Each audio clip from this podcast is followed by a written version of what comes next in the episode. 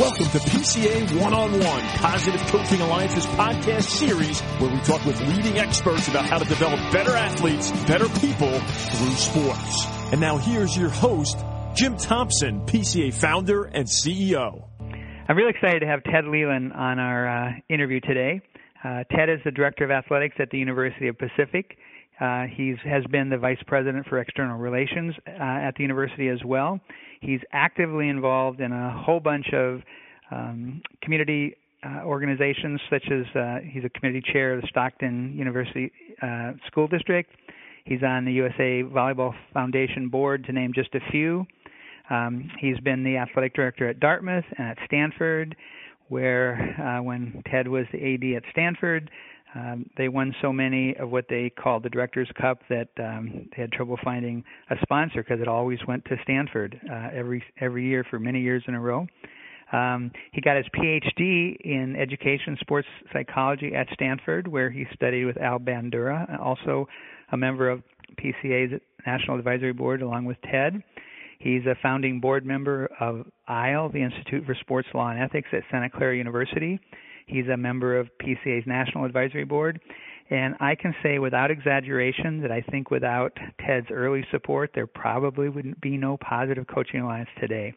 Ted, real pleasure to talk to you today. Well, thank you, Jim. That's an awfully generous uh, introduction, and but but thank you anyway. So um, Thomas Wolfe wrote a book called "You Can't Go Home Again," but you did. You were uh, you were at the University of Pacific. You moved on to Stanford, and you came back.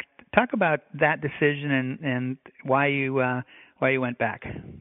Well, I, I think I had, uh, um, uh, you know, I'd taken the Stanford athletic director's job when I was 41 years old, and my question at the time was, you know, what what's my next? Uh, when I'm done with this, what's going to happen? And I worked all the way there till I was, I think, 58 years old, and technically retired from Stanford. I, I felt Stanford needed a, a new athletic director, needed some new blood, and uh, need to probably some uh, new athletic director with some skills I didn't have, and you know, they're they're on the cutting edge. They they need to be forward thinking, and I I felt that uh, so it was time for me to retire. So I retired, and then my my agreement with my wife. I had lived in Chicago with her, and and Hanover, New Hampshire, and uh, uh, all over the place, and 16 years on the Stan- on the Stanford campus.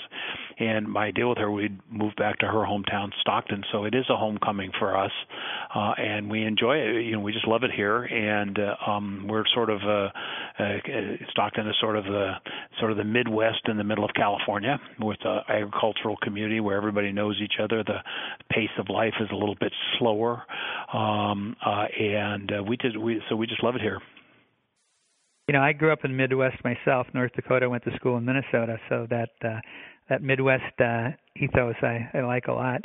Um, you raised a lot of money, um, and of course that's a challenge I face every day with Positive Coaching Alliance. Um, what's the key to successful fundraising, and, and how is it different or similar to success in sports? Well, I think to to me the success in fundraising is. Uh, is two things. One is you got to have a, a compelling need. You have to be able to explain um, uh, what what you need, what what you're going to accomplish, how how uh, uh, your um, uh, uh, donor's donation is going to make a difference in somebody's lives. So the people that have the capability or the desire to give away money now uh, in fundraising are they're they're besieged, they're deluged by uh, lots and lots of different appeals, and and you've got to make uh, Stanford University Athletics or or uh, the Positive Coaching Alliance or University of Pacific Athletics, you've got to make that compelling need statement, and uh, um, and of course I think that the Positive Coaching Alliance has that. Uh, we in America believe that that sports uh, can be a powerful social force in in in motivating in creating a better life for for young people people, and and uh, it can also be not so good. And so we have a compelling mission statement at, at the Positive Coaching Alliance, and uh, um, that's the first thing. You have to have a compelling mission statement. You have to have a reason uh, that you can explain to people on on why to give. And uh, the second thing is just a lot of hard work. You have to uh, you have to um, get up in the morning thinking about fundraising and go to bed thinking about fundraising. You have to and you have to.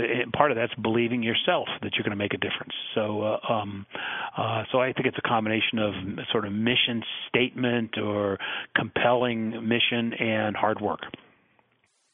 Know, Ted, I thought maybe your your second one would be um, relationships, and I want to. Um, we've we've uh, gotten really interested in some work that Mary Fry at the University of Kansas has done on how you create a positive culture in teams. She's worked with you know ten year old kids all the way up to college football teams, and that that relationship where the the players believe the coach believes in them and they they care about each other uh, seems really crucial for success in sports. But a lot of coaches don't quite get that. I think. Do you agree with that? Yeah, so I, I agree with the assertion that the the uh, the, the athletes have to uh, um, have a confidence uh, that the coach uh, uh, is set the right course. It's it it gets back to the old uh, in, in my uh, sort of psychological paradigm. It gets back to the old uh, self-efficacy, Bandura's self-efficacy, where you know the uh, uh, uh, uh, the willingness of an athlete to undertake a task or the willingness of an athlete to persist will be directly proportional to their belief that they can be successful. Um, uh, if an athlete believes they're not going to be successful, then it's just unlikely they're going to persist or even undertake the task at all.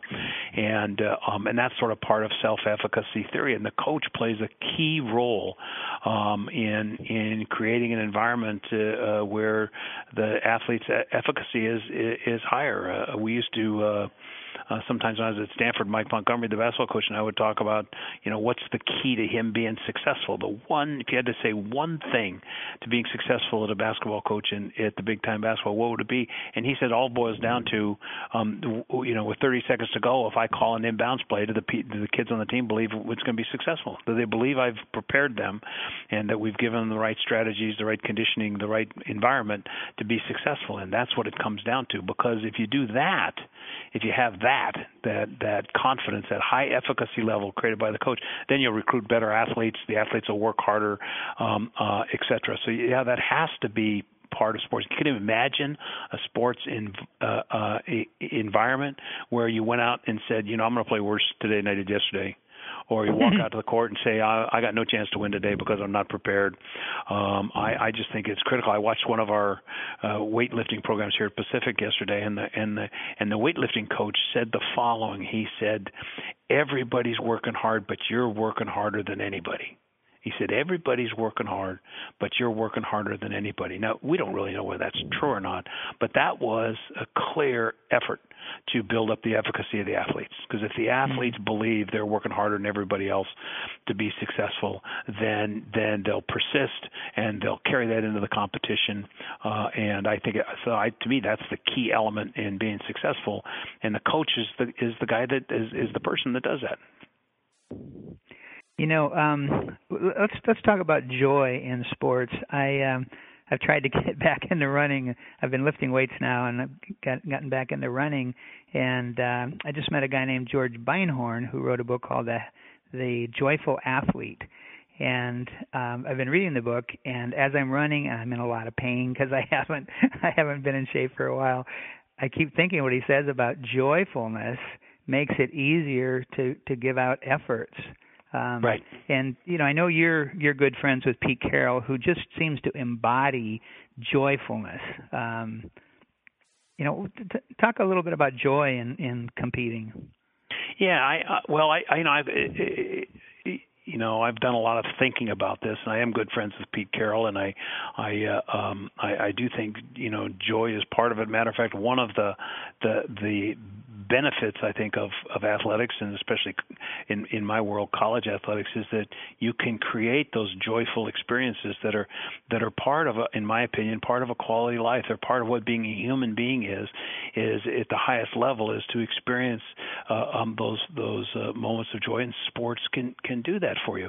It's uh, um, you know there's a, we used to talk a lot about uh, and Pete Carroll matter of fact I I was helped him write his uh, dissertation for his master's degree here at Pacific on uh, uh, on flow Um, you know, I know he he's believed for 40 years that that that's you know when you're really in the zone, uh, you're you you you reach a sort of a new level of human potential uh, where uh, um, uh, consciousness time seems to change, uh, but but uh, uh, things become clearer. The game slows down, and you walk away with a, just an incredible sense of uh, uh, of uh, a great human moment. And I, I believe that's part of what uh, we do. My wife kids me and says, you know, all I want to do, uh, Ted, when you watch a game, all you do is uh, is watch a celebration after the game because I I just think that's that's what's really you know uh, that that's what this is all about.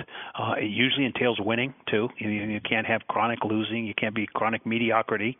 It's hard to create those special moments, those uh, uh, moments where you sort of transcend um, the sport itself and and um, et cetera, et cetera. But but it, winning is part of it, but it's not the only thing. There's times when I've seen athletes uh, compete at the highest level and have that sort of joy um, of of of sport, and uh, yet at the same time not not necessarily win the game. You know, flow. You mentioned flow, and um, Mihaly Csikszentmihalyi, uh, yeah. who wrote the book Flow, is is um, you know been involved with Positive Coaching Alliance on our national advisory board also. Yes, and I think you know that the uh, I'll just tell you about a conversation I had with Pete Carroll many years ago when he was at USC. We were talking about mistakes and you know we have a mistake ritual like flushing mistakes or wiping it off or brushing it off. And he had actually thought through mistakes um deeper than we had. He said that when uh when a USC player makes a mistake the coaches have to think before they say anything they have to think what does this player need right now?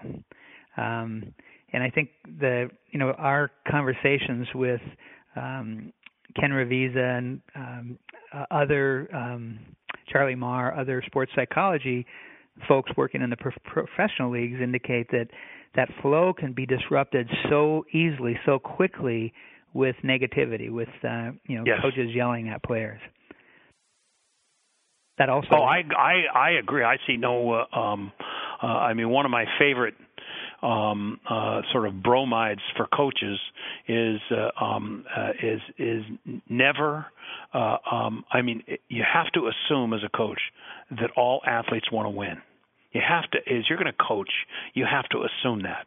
Now, sometimes they don't act that way, okay? But and, and you got to and you may have to correct that behavior. But coaches who go out and and see, uh, um, you know, a, a behavior that they, they that's unacceptable or behavior that's not full effort or or something like that, they, they immediately think, well, that kid doesn't want to win, and I think that's crazy. I think why would they be out there?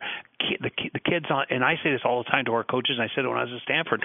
Uh, you know, all all athletes want to win. Now, your job is to is create an environment where they can uh, where they can win. You got to you got to show them how to win. You got to tell them what's acceptable, what you know what's a, a winning performance and what's not a winning performance. But but let's not get into this thing about the the, the kids don't want to win because uh, they want to win, especially at the college level because most of our athletes have at, at the college level, uh, 99% of them have been very successful uh, for years and years in sport before they came to us.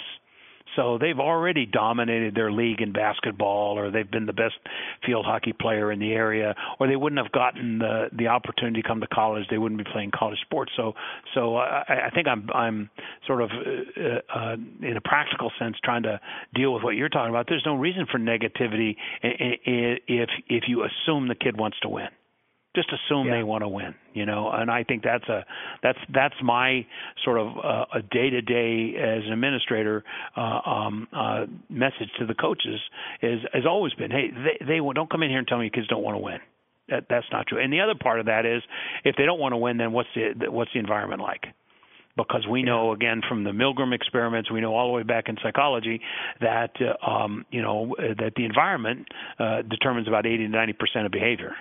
Um, and so if you believe that, then your job as a coach is to create an environment where kids can be successful, where athletes can be successful.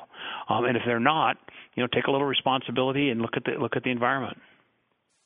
You know, I, I was coaching little league. My son's 37 now, so this is like 30 years ago, 20, 27 years ago.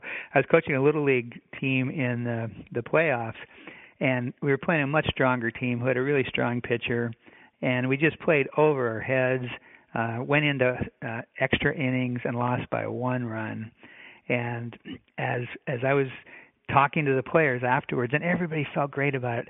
And one of the other coaches from our league walked by, and I heard him say, "Well, they just didn't want it bad enough." And I just I wanted to go over and throttle him because it's just like they wanted it so bad and they played so well. Let me ask you about um, uh, being a coach versus an AD. Both leaders, both have to set a culture, but um, seems like they'd be very different. Well, I I think um yeah, I, the big difference I find is, is, and I find this is probably why I, you know, I coached college football for eight or ten years, and, and why I probably got out of is I found I found coaching very repetitive. Um, you had different kids every year, and, and the athletes brought different problems and different challenges. But in college coaching, with the recruiting and the games and everything, it became. I, I enjoy athletics better. I like a job where I can do something different every day, and and in coaching, you have to. I think you're you're better off if you're your uh, um, uh, can get your uh, uh, professional joy out of out of really being good at one thing because coaches tend to be very very focused on one thing. As an athletic director i have a much more uh, broad ranging uh, job. Every day is different than the day before. I found when i was coaching football in college every monday during the season was like the monday before um, you know, you broke down the film, you had the game plan, you did this, you met with practice, and and uh, then every recruiting season was the same. So I, that's the major difference I found. The similarities, though, are are are incredible because uh, you know you just mentioned what Pete Carroll said, and and before I'll criticize anybody uh, anybody that works for me or any coach, I got to think about you know, is this going to make that guy better? Is this going to make them a better coach? Is this to make them better at their job? Uh, it's not a matter of uh, uh, uh, you know me being allowed to have a temper tantrum. I, and I think that's what Pete was talking about. Oh, I, I I know Pete really well. He's just here on campus at UOP and gave a talk to our coaches. And and one of the things he emphasized with them is coaching is a profession. You can't lose your temper out there. You can't get mad you know this you you've got to be the adult in the situation. So uh, um so I, yeah I, I i think there's some similarities. The big difference is the the the incredible focus coaches have to have. Um and i get a broad focus here.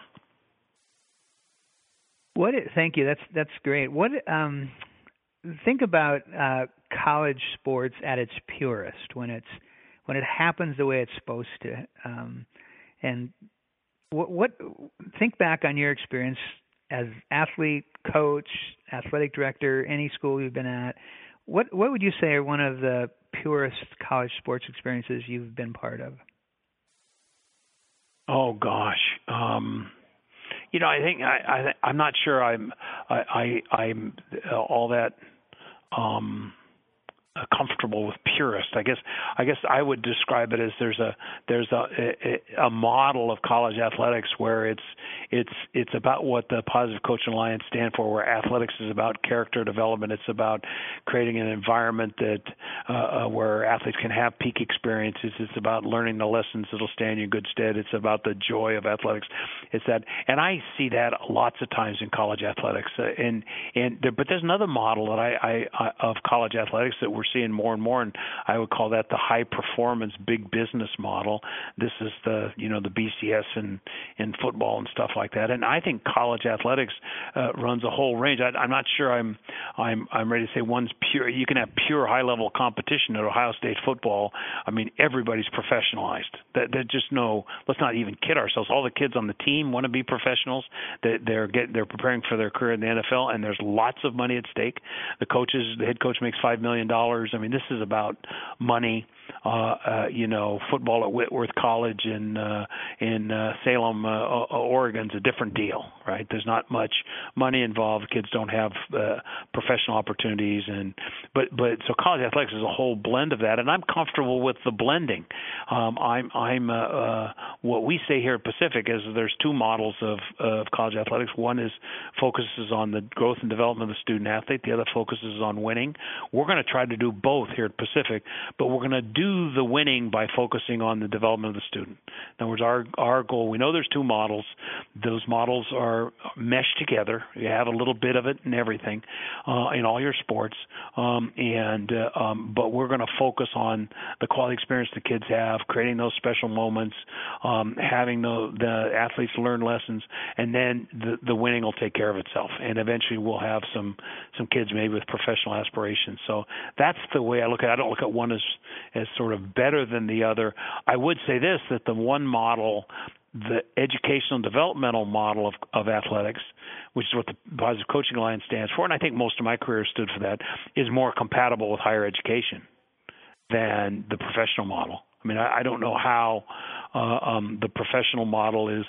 I don't know how they do it at places like Wisconsin and Ohio State, the, where the the uh, emphasis on on professionalism is so heavy, yet it's embedded in an academic institution. I, I don't know how to I don't know how to combine that. I've always worked at small private schools, uh, and I think I'm pretty good at combining the two models there. I don't know how you do it at a big public school.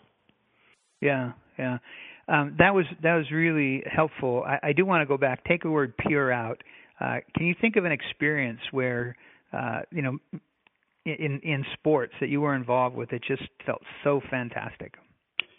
Yeah, if you, I, I think for me, when people ask me, and because I've been an athletic director for almost 30 years now, what, what was my most, uh, um, in you know, best moment for me as an athletic director? And this is going to sound crazy, but when I was at Dartmouth College as athletic director, we used to have what we called jamboree weekends. So when we played Harvard in football, we would take our football team down there to play to, in Boston, but we would also take our JV football team, our freshman football team, our field hockey team, our JV field hockey team, our cross country team, our soccer team for men, women, JVs, and and we we would take like 21 teams down to uh, Harvard wow. and play a jamboree weekend. It would start on Friday morning. They'd play culminate with the football game on the varsity football game on Saturday, and and then we were we were we were done. Right. Well, the first year I was the athletic director at at uh, Dartmouth, which I think was 80, 81 or 82. Um, we we had our jamboree weekend against Yale, and we were something like uh, three and 18 against them. They beat us in almost every sport. And the last year I was at Dartmouth, we went down to the Jamboree weekend at Yale, and we had reversed it. We were about 17 and three. Um, and for me, I got in my car and I thought, you know what, I've done a good job because we created a more positive experience for all those dozens and dozens of athletes that we took down there because um, I think winning is part of a positive experience and we had created um, um, excitement uh, uh, among the athletes. So that that was a thrill. Tell you another thrill. I had it just uh, uh, the a couple weeks ago. I was walking across campus at Pacific, and we have a new uh, coach in this particular sport, and one of the athletes that's coming back and said, um, uh, you know, hi, Dr. Leland, how you doing? I said, uh, hi, how's it going? How you doing this summer? He said, oh, I'm preparing. He said, that new coach, we're all so excited. He's he's brought in new players. I got to get better. I'm gonna have to, I'm gonna have to, you know, I'm changing my weightlifting. I'm I'm doing this. I'm really gonna have to work hard because I'm not gonna get any playing time. He, this guy's really really enthusiastic and he's brought in some good players. I got to get going.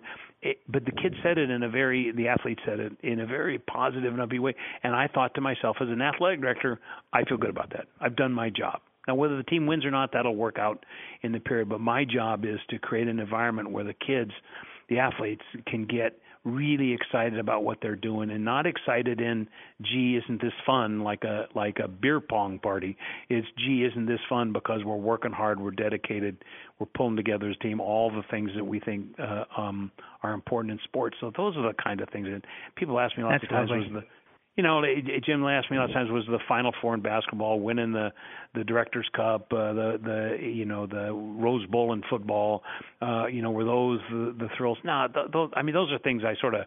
I, I mean, I was I was happy to be there, and I was glad for the kids on the team. But but I, I'm I'm in this uh, because I really really uh, um, uh, love to try to provide that great experience for for athletes. You know, um, I did a podcast interview with Bob Scalise, the Harvard AD, and I know you know Bob. Yeah. Um, and I asked him, uh, he was a lacrosse coach, and I asked him what he knew now that he wished that he had known when he started coaching. And he said something really lovely. He said, um, I was determined, I was a really good player, and I was determined to make those players into great players. and now I wish I had tried to inspire them to become great players. And it seems to me the coach that you just mentioned, that where the player was talking about, he's um, he's setting a challenge, but he's inspiring that player to to uh, try to get better, and that's lovely when coaches inspire players. Yes, and Jim, one of the, you know, as you can imagine, all the years I've been in, in athletics, I've got a bunch of, uh, uh, you know, flagpoles I try to stick in the ground. But one of my disappointments, I think, um, over the past uh, 40 years of college athletics has been the, the, uh, I want to say this, the, the coaching or the adult intrusion into these kids' lives all year round. I mean, I, I thought I thought there was a when I was an athlete, e- even though these kids right now are way better athletes than we ever thought of being. I mean, they are so much more skilled and so much better trained, and they're so much more dedicated than we were. It's not even it's not even almost comparable. But one thing that's been lost has been uh, um, the sort of uh, uh, intrinsic motivation uh, for a kid. Um, that that we're we're very early in their youth career and we're very uh, uh, oppressive in their college uh, sporting environment that that they're basically told what to do all the time. And I thought when I played athletics we had a good balance between being you know being in the adult environment being told what to do sort of the paramilitary part of of college athletics um, was combined with sort of self workout self motivation uh, I mean for instance when I and I played you know big time football. I wasn't a great player, but I played big time football. And uh, you know we used to get done with spring football in May, and the coach would say, "Hey, you better work out in the next two months because in August when you come back, uh, um, there'll be hell to pay if you're not in shape." And now what we do, and and it was, it was a, a sort of upon me and my teammates to make sure we came back in shape, and there was that intrinsic motivation, the self discipline, all the lessons you learn from that. Now everybody in America makes all of their college football players stay on campus all summer and do organized workouts. There's no there's no uh, uh, um, self-directed. It's not it's not self-motivated. It's determined by somebody else. You yeah. will do this. And I think we've lost a little bit of of. Uh, I think there's something to be said uh, uh, about having part of the athletic experience um, sort of self-motivated. Um, and you know, and you, I know the Positive Coach Alliance is very involved in this as a, as we talk about youth sports.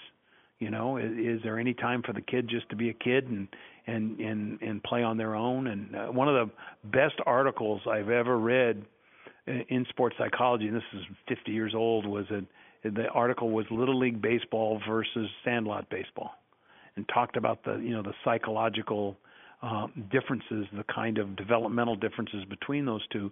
And you know, when you read that, you said, you know what, some of this ought to be Sandlot. Let those kids go out and play and you know, uh, uh, uh, determine their own uh, uh, commitment to the sport, as opposed to, you know, do what the adult says or you're not part of the group.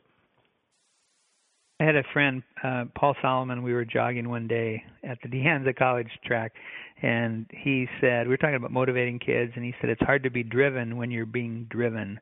And yeah. I think that that's it exactly. It and and you and I know from psychology, you know, the more the more you're driven by others, the more the the more the re- rewards are external, the more the the requirements yep. are externally mandated, the less intrinsic motivation. We did a when I was a first began I, we in sports psychology.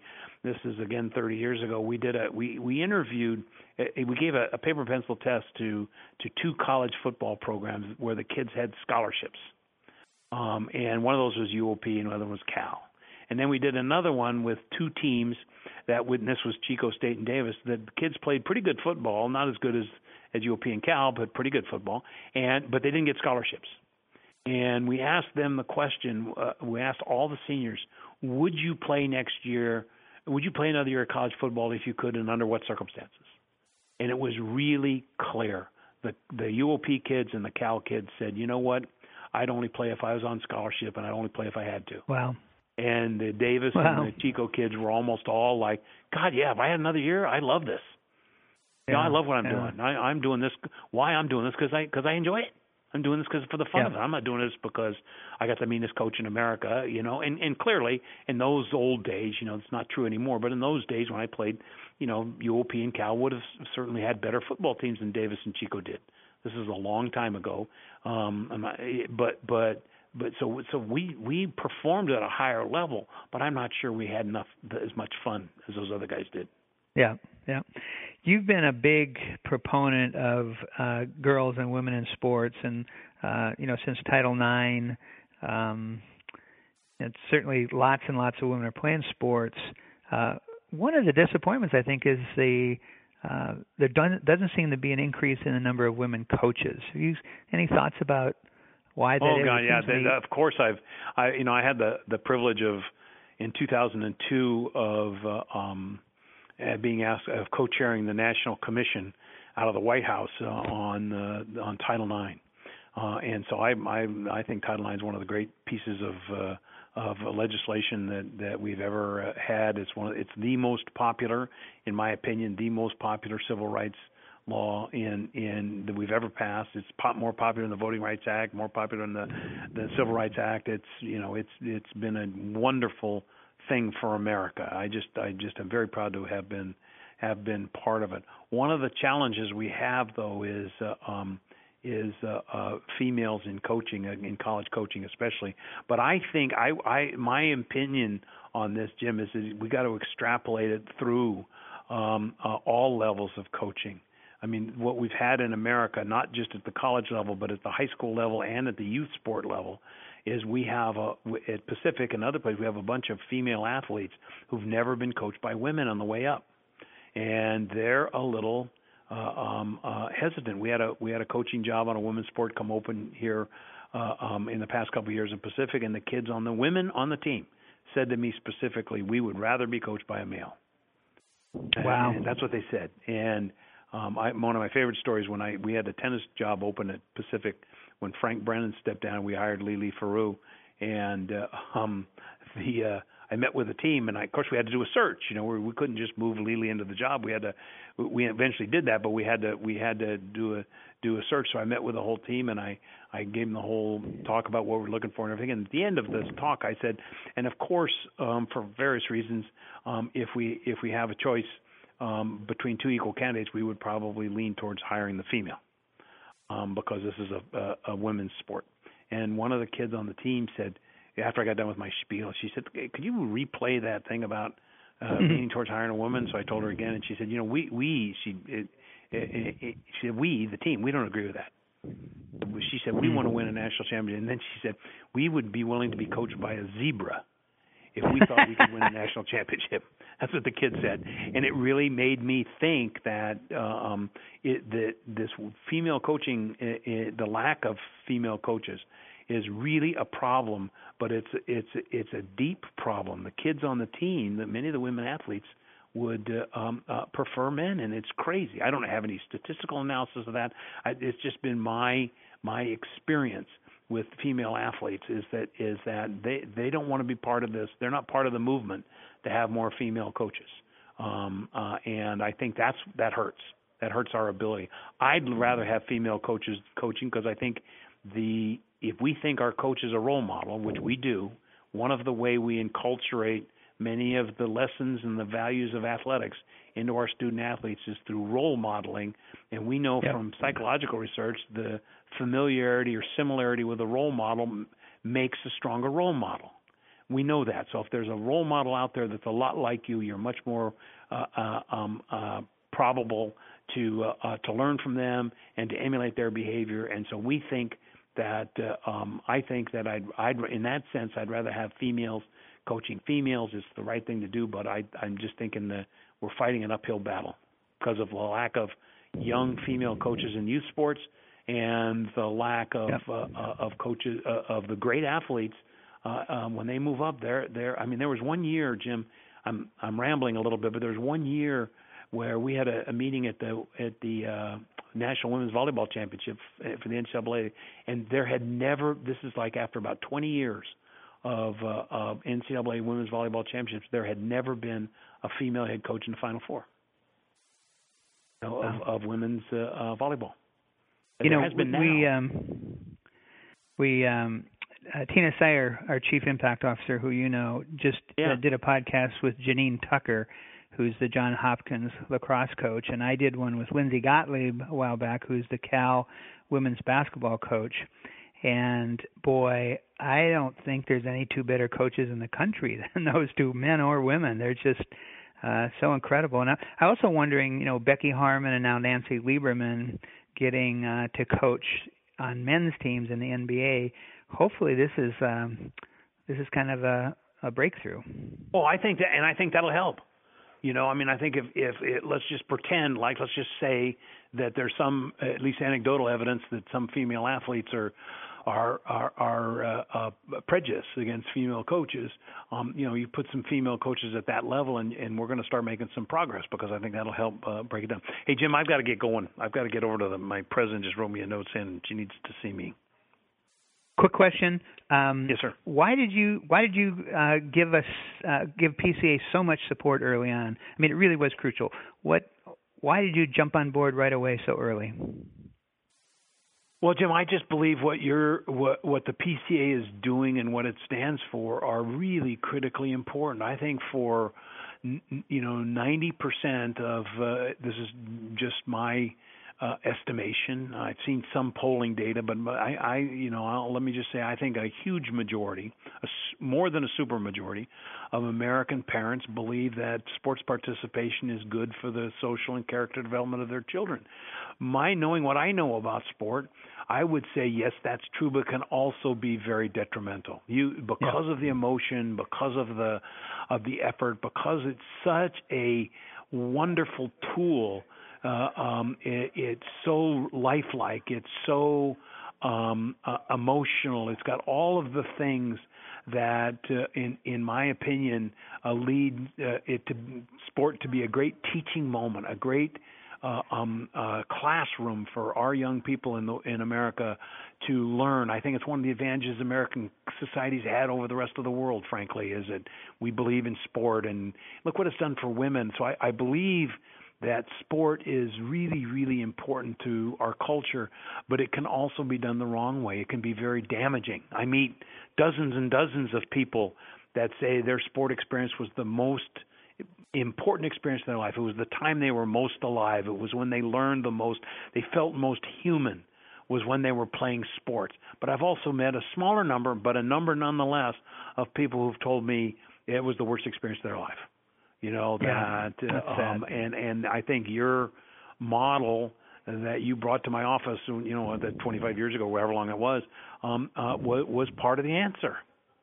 I said yeah I felt this way for a long time. I see incredibly destructive behavior uh um uh in coaches. I see coaches that just act like knuckleheads and damage kids. Um and I just I think we're all obligated those of us who love sport we're obligated to try to stop that